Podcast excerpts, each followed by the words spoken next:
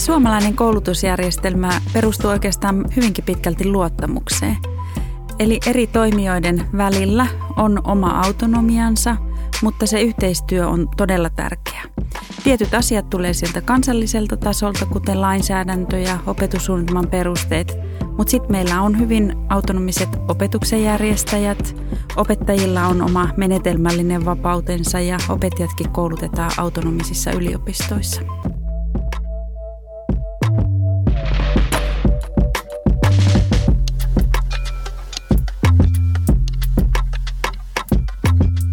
Tässä äänessä oli opetusneuvos Leena Nissilä. Studiossa kanssamme on myös Kuntaliitosta Mari Sjöström ja minä olen Pia Kolatorvinen. Kuuntelet Opetushallituksen Intohimona oppiminen podcastia. Jos oppiminen on intohimosi, niin tämä podcast on sinulle. Tänään keskustelemme siitä, mikä rakentaa suomalaisen koulutuksen luottamusta.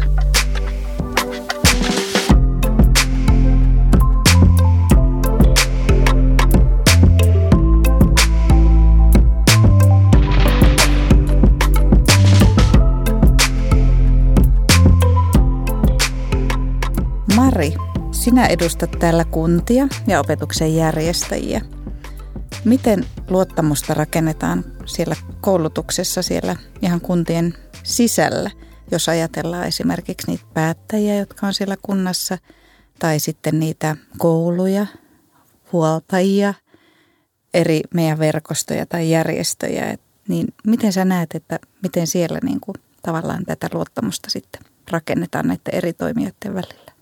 Tosi hyvä kysymys ja ajankohtainen kysymys, että itse katson, että luottamusta voidaan katsoa aika monesta tulokulmasta, on se sitten kyse siitä kunnallisesta päätöksenteosta tai niistä kuntalaisista ihmisistä, että on ehkä elementtejä, mitkä tukee luottamusta ihan niin kuin yleisinä asioina, kuten avoimuus tai tiedottaminen, vuorovaikutus, viestintä, se, että se on selkeää, tiedetään mitä tehdään, mutta jos puhutaan niistä päätöksentekijöistä ja ehkä sitten viranhaltijoista siellä kunnassa, niin kyllähän se lähtee siitä, että tiedetään mikä se vastuu on, tiedetään mikä se sisältö on ja sitten tehdään niitä päätöksiä, jotka liittyy siihen vaikka perusopetuksen järjestämiseen, että tiedetään mistä päätetään ja tiedetään mitkä ne, niin kuin tässä mainittiin, lainsäädäntö ja sitten niin kuin ehkä tämmöiset ohjaavat asiakirjat, kuten opetussuunnitelma, että mitä ne sisältää, että mikä se tavoite on.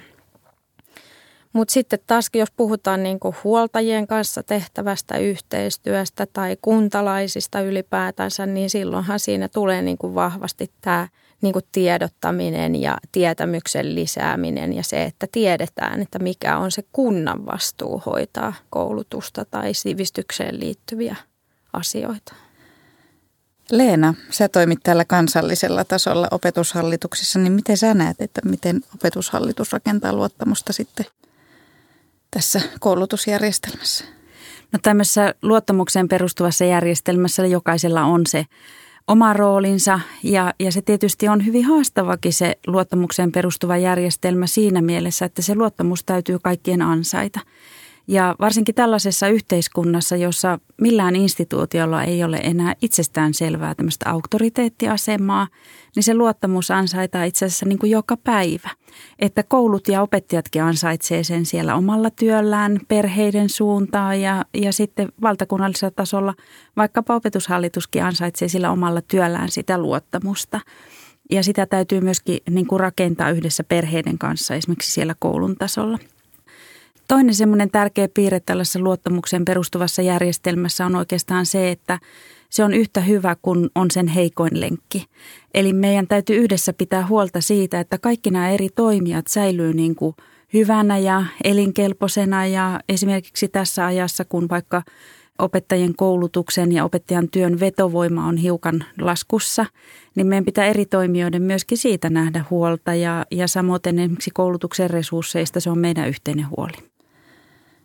Mari, miten sä näet, että mikä nyt erityisesti haastaa kuntia tässä koulutusjärjestelmässä tai suhteessa koulutukseen, nimenomaan perusopetuksen näkökulmasta? Niin?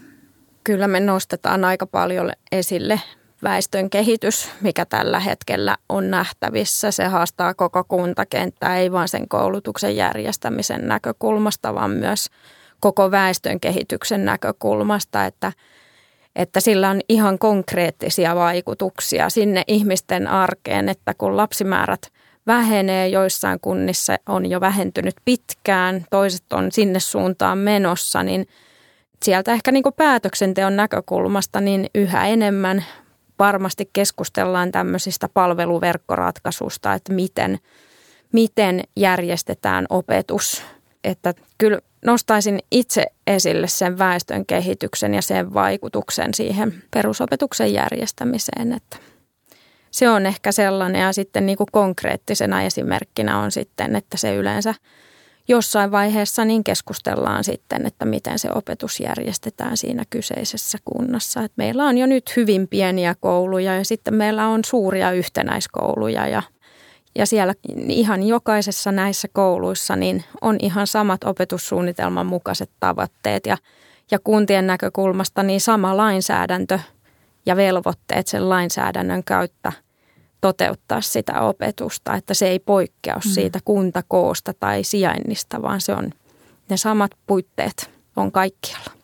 Joo, ja tähän liittyy tietysti se, että paljon joudutaan käymään sitä keskustelua paikallisella tasolla siitä, että mikä se kouluverkko on, ja ne keskustelut vaatii aina paljon niin kuin toisaalta taitoa, mutta myöskin malttia siihen, että, ja hyvää vuorovaikutusta siitä, että, että mitkä on ne yhteiset arvot, joille rakennetaan, että aina varmasti joudutaan tinkimään jostakin, että joko siitä, että koulut on mahdollisimman lähellä tai sitten siitä opetustarjonnasta ja niin edelleen, että erilaisilla ratkaisuilla on aina omat puolensa, että jos ajatellaan suomalaisia koulurakennuksia, niin hirveän monet niistä ovat tulossa tiensä päähän, niin kuin monet meidän julkiset rakennukset ylipäätään, jolloin sekin otetaan huomioon siinä, mutta että toivottavasti niissä paikallisissa keskusteluissa ei aina katsottaisi vaan niitä koulun seiniä ja rakennuksia ja, ja sitä koulumatkan pituutta ja yksikön kokoa, vaan myöskin puhuttaisiin niistä opetuksen resursseista, että ne eivät aina kärsisi niiden seinien kustannuksella.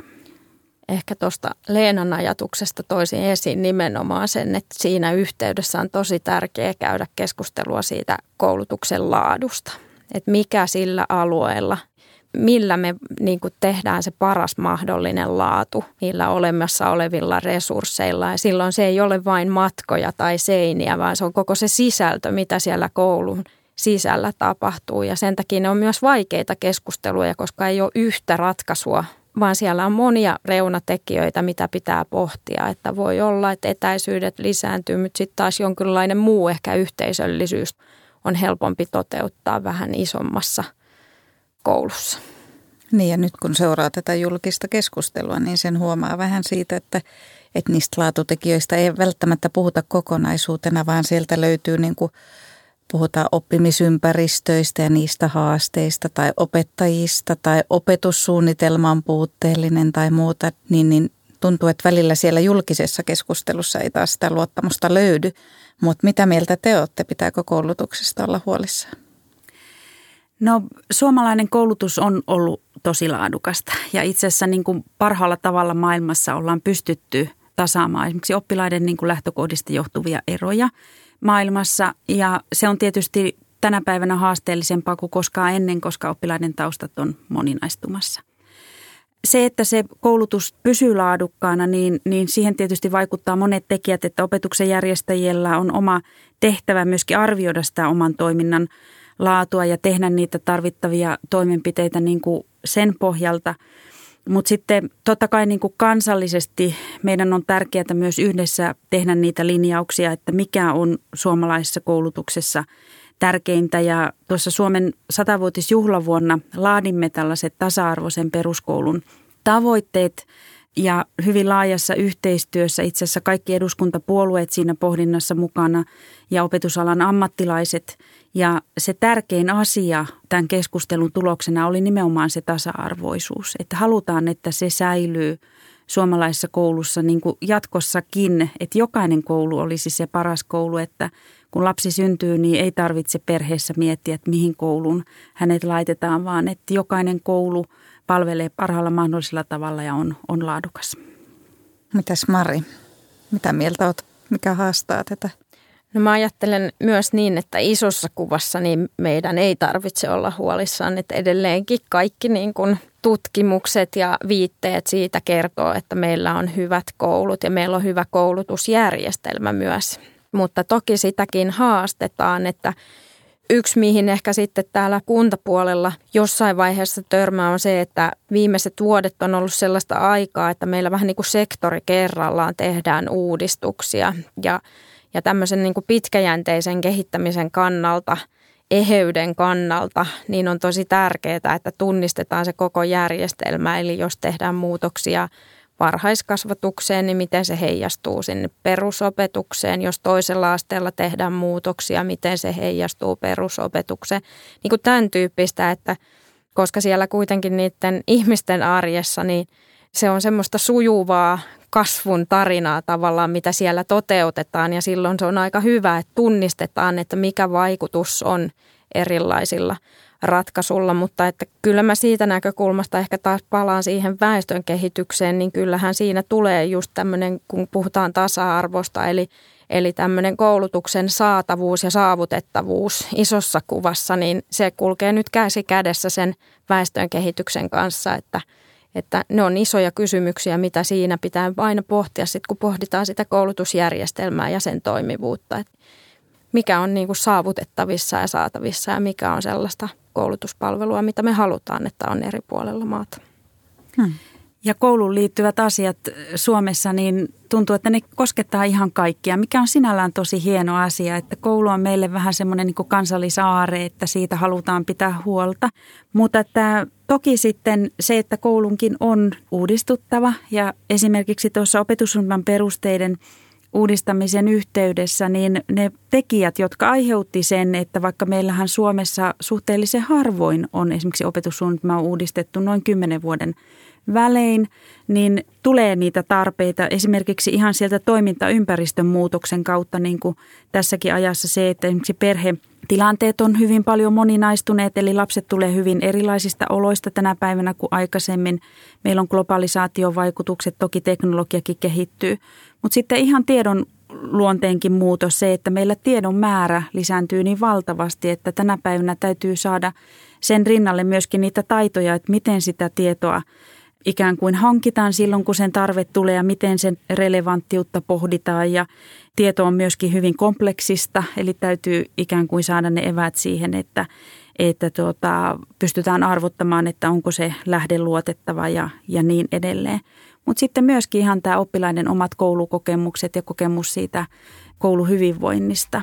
Meillä on paljon viitteitä siitä, että niitä hyvinvointieroja lapsilla on jo ennen kouluun tuloaan, jolloin oikeastaan opettajien koulutuksessa ei välttämättä ole siihen riittävästi eväitä, eikä ehkä heillä ole käytössään sellaisia välineitäkään, miten niihin hyvinvointieroihin sitten parhaalla mahdollisella tavalla tässä ajassa kyettäisiin niin kuin vastaamaan.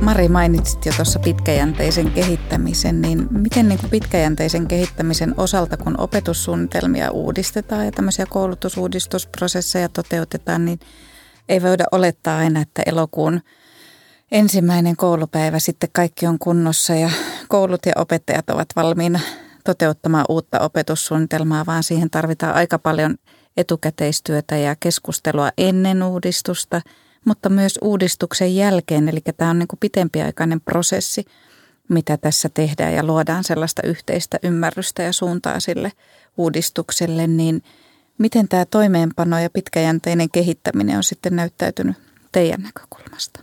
No tässä toisin esille just sen, että meillä on hyvin erilaisia kuntia, eri kokoisia kuntia, joka tarkoittaa myös, että jos puhutaan nyt opetussuunnitelmasta, niin opetussuunnitelman toimeenpanoon tarvitaan hyvin erilaisia työkaluja, ohjausta, tukea, koulutusta. Se niin kuin ihan riippuu siitä, ehkä se on mun mielestä se tärkeä viesti, että jokaiseen tavallaan kuntaan, jolla on ne omat erityispiirteensä, niin pitää löytää niitä materiaaleilla, millä sitä pitkäjänteistä kehittämistä tuetaan, mutta että se on ehkä se, että sitä pitkäjänteistä kehittämistä meidän yksi viesti on ollut sitä, että sitä ei voi vaan tehdä tämmöisten lyhytjänteisten avustusten kautta. Eli, eli sitä, että kunnille jaetaan, jos he hakevat niin kuin rahoitusta avustuksin, jolloin se tarkoittaa sitä, että se kunta niin kuin joutuu ottamaan sen vastuun siitä, että hakeeko se kehittämisrahaa vai ei, kun joka tapauksessa jokaisen kunnan pitäisi kehittää sitä opetusta siihen niin kuin omaan toimintaympäristöön soveltuvalla tavalla. Eli, eli se on ehkä ollut sellainen yksi viesti, mikä meillä on, että kun puhutaan pitkäjänteisestä kehittämisestä, niin pitää miettiä sellaisia rakenteita, jotka tukee siinä perustoiminnassa sitä semmoista pitkäjänteistä kehittämistä ja muutosta. Ja, ja ehkä ymmärrystä siitä, että meillä on hyvin erilaiset resurssit panna toimeen sitä opetussuunnitelmaakin ja niihin kaikkiin kuitenkin resurssiakin tulee allokoida. Joo, ja sen suomalaisen koulutusjärjestelmän tämä pitkäjänteisyys on ollut se meidän yksi vahvuus myös. Eli kun meillä vaikkapa hallitus vaihtuu, niin meillä ei koulutuspolitiikka mene niin kuin laidasta laitaan, mitä kansainväliset kollegat monesti on siitä jopa vähän niin kuin kateellisiakin, että siellä voi olla, että, että tulee hyvin toisenlaisia otteita aina, aina, mutta että Suomessa ollaan hyvin samaa mieltä niistä perusasioista ja sitten tehdään pieniä viilauksia järjestelmään, niin kuin nyt vaikka puhutaan oppivelvollisuuden laajentamiseen liittyvistä kysymyksistä ja toisaalta puhutaan paljon laadusta ja tasa-arvosta, jotka on meillä ollut niin kuin aina tosi tärkeitä. Tuossa toimeenpanon tuessa on hirveän tärkeää se, että me ollaan itse asiassa aika iso maa siinä mielessä, että meillä on hyvin erilaisia opetuksen järjestäjiä, meillä on hyvin pieniä, meillä on tosi isoja, jolloin jos ajattelee, että miten se vaikkapa opetussuunnitelmakin sit toteutuu niin kuin jokaisen oppilaan kohdalla, niin siitä tämän tasa-arvonkin näkökulmasta meidän on tärkeää pystyä niin kuin huolehtimaan ja tekemään niitä tekoja ja sitä toimeenpanoa.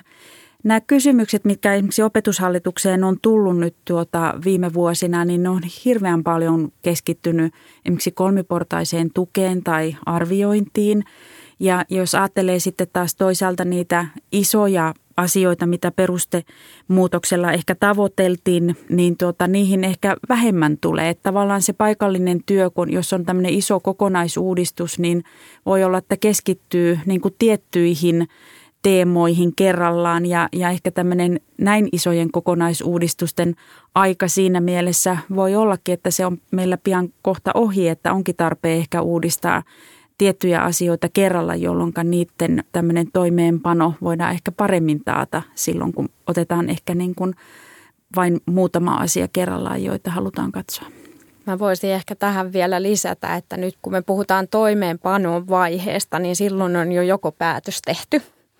Niin ehkä tulevaisuudessa korostuu vielä enemmän, mistä aloitettiinkin, tästä osallistavasta tavasta toimia. Eli siinä vaiheessa jo kun huomataan tai aletaan pohtia, että pitääkö jotain muuttaa, kehittää, niin siinä osallistetaan ne kaikki toimijat, joka siihen koulutusjärjestelmään liittyy. Eli, eli jo vaikka tämmöisessä niin kuin pohdinnassa, että pitääkö opetussuunnitelmaa lähteä uudistamaan, niin siinä aletaan jo selvittämään sitä, että no mitäs opetuksen järjestäjät on havainnut, missä näkyy. Se liittyy myös siihen laajaan viitekehykseen lainsäädännöstä, että jos aletaan huomaamaan, että joku ei toimi tai joku asia kaipaa jotain uudistamista tai muutosta tai päivitystä, niin siinä vaiheessa jo osallistetaan, niin silloin kyllä tuppaa se prosessikin helpottumaan, kun alusta saakka tiedetään ja löydetään niitä yhteisiä niin kuin suuntaviivoja tai linjauksia, että millä perustein tai mihin suuntaan halutaan muutosta viedä.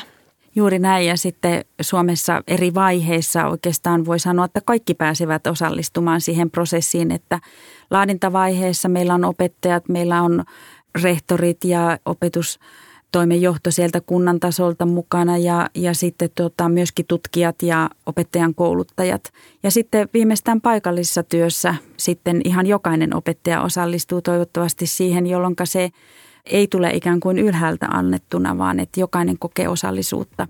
Ja sitten myöskin se ihan huoltajien ja voi sanoa, että kansalaisten kuuleminen on myös näissä eri prosessissa haluttu huomioida siten, että avataan verkkosivuille kommentoitavaksi versiot jo hyvin varhaisessa vaiheessa, jolloin sit oikeasti pystytään huomioimaan ne, mitä sieltä tulee, eikä niin, että se on sitten siellä lausuntokierros loppuvaiheessa, jolloin se huomioiminen on sitten jo haastavampaa.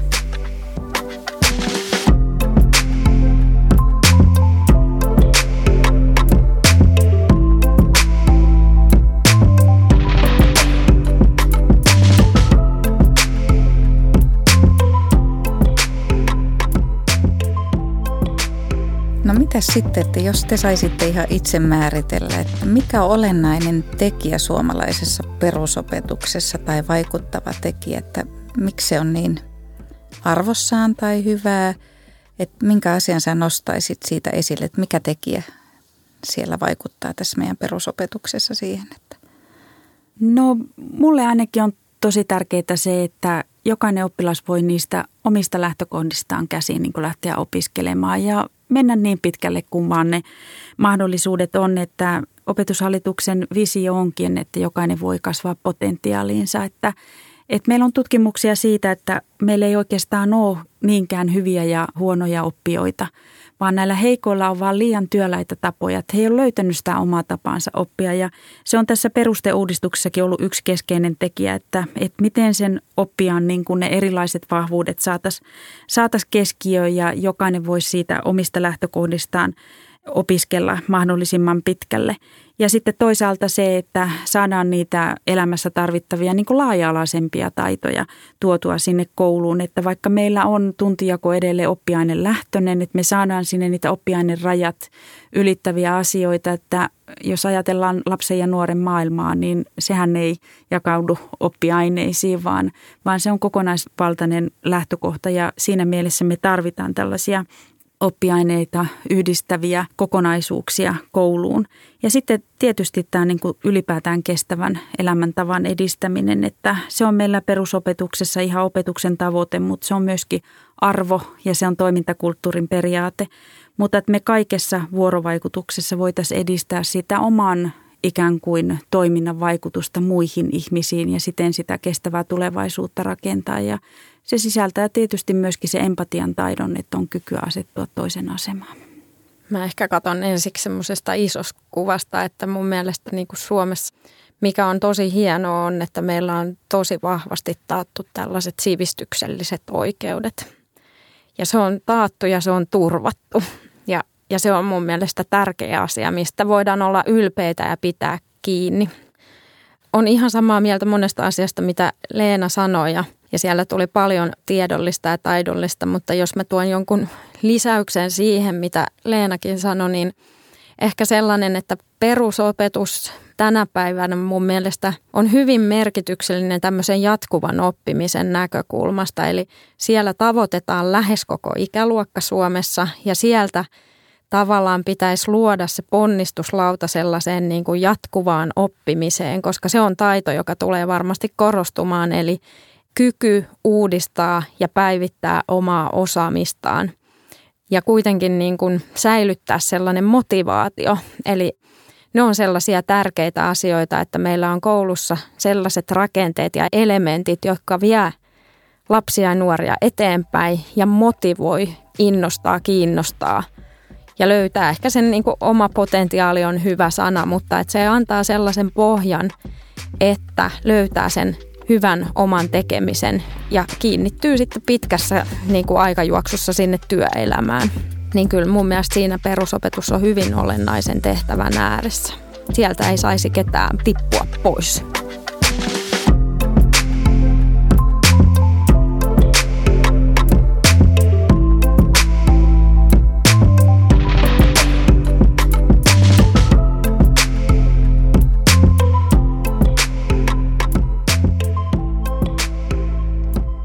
Me ollaan nyt tässä keskustelussa puhuttu paljon siitä luottamuksen rakentumisesta koulutusjärjestelmässä ja sitten tästä pitkäjänteisestä kehittämisestä, mutta jos nyt palaat sinne omiin kouluaikoihin, niin minkälaisia muistoja teille on jäänyt sieltä teidän omasta kouluajasta, kun olette ollut joko pieniä lapsia siellä alakoulussa tai sitten vähän isompia siellä yläkoulussa? No mä muistan kyllä, että kouluun tuli tarkastaja. Ja se oli hirvittävän jännittävää ja etukäteen jo meitä aika lailla varoiteltiin, että sinä päivänä pitää muistaa olla sitten kiltisti ja Vaikka meidän koulussa ei kyllä jaettu, niin kuin on kuullut, että jossakin on jaettu jopa niin kuin puheenvuoroja, että kuka vastaa sitten mihinkin kysymykseen, kun tarkastaja tulee. Että meillä ei sen tyyppistä briefausta etukäteen opettajilta ollut, mutta että kyllähän se tavallaan, kun puhutaan tästä luottamuksesta, niin, niin tuota, sen tyyppinen tarkastusjärjestelmä ei varmaan niin kuin suomalaisessa yhteiskunnassa todellakaan puolla paikkaansa, eikä varmasti siihen kukaan haluaisi myöskään mennä. Et sen takia se luottamuksen säilyminen on kyllä niin kuin todella tärkeää. Siinä mielessä suomalainen koulu on myös muuttunut paljon, vaikka välillä puhutaan siitä, että meillä tietysti tietyt asiat pysyykin hyvin samana ja, ja on tarpeenkin, mutta että sitten toisaalta se, että me saadaan niitä eväitä sinne tulevaisuuden työelämään, että ne lapset, jotka ovat nyt koulussa, niin kasvavat sitten ja tekevät työtään hyvinkin erilaisessa yhteiskunnassa, jossa välttämättä ei ole ihan samoja ammattejakaan enää olemassa ja tehdään työtä erilaisissa olosuhteissa, että tavallaan senkin tyyppiseen maailmaan sitten sen koulun täytyy valmistaa.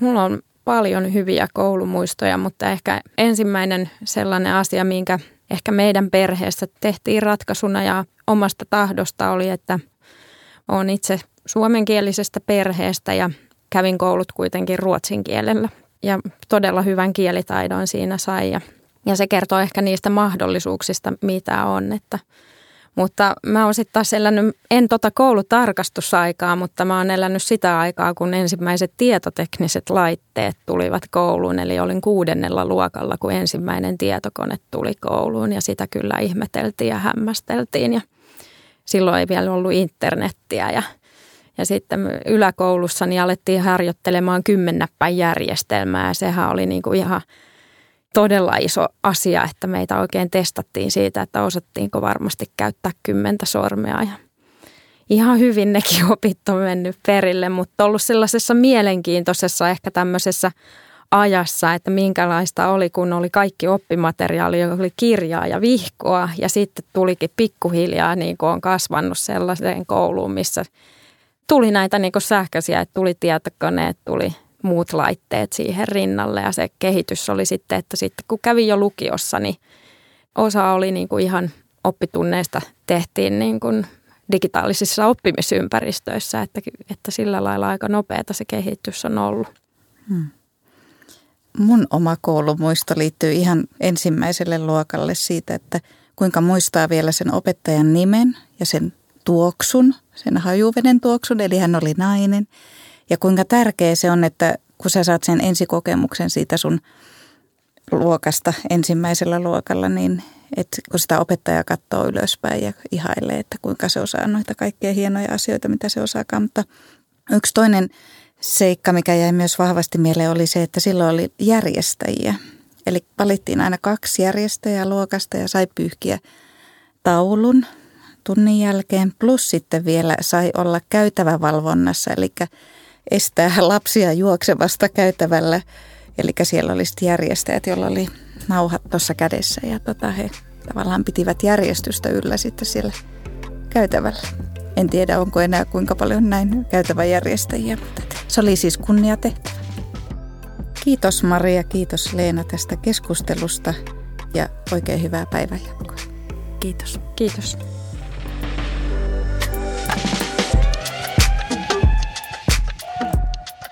Kuuntelit Intohimona oppiminen podcastia. Löydät sen osoitteesta o p h piste f i kautta podcast sekä Apple Podcasteista ja Spotifysta. Seuraavassa jaksossa keskustelemme oppimisen tuesta.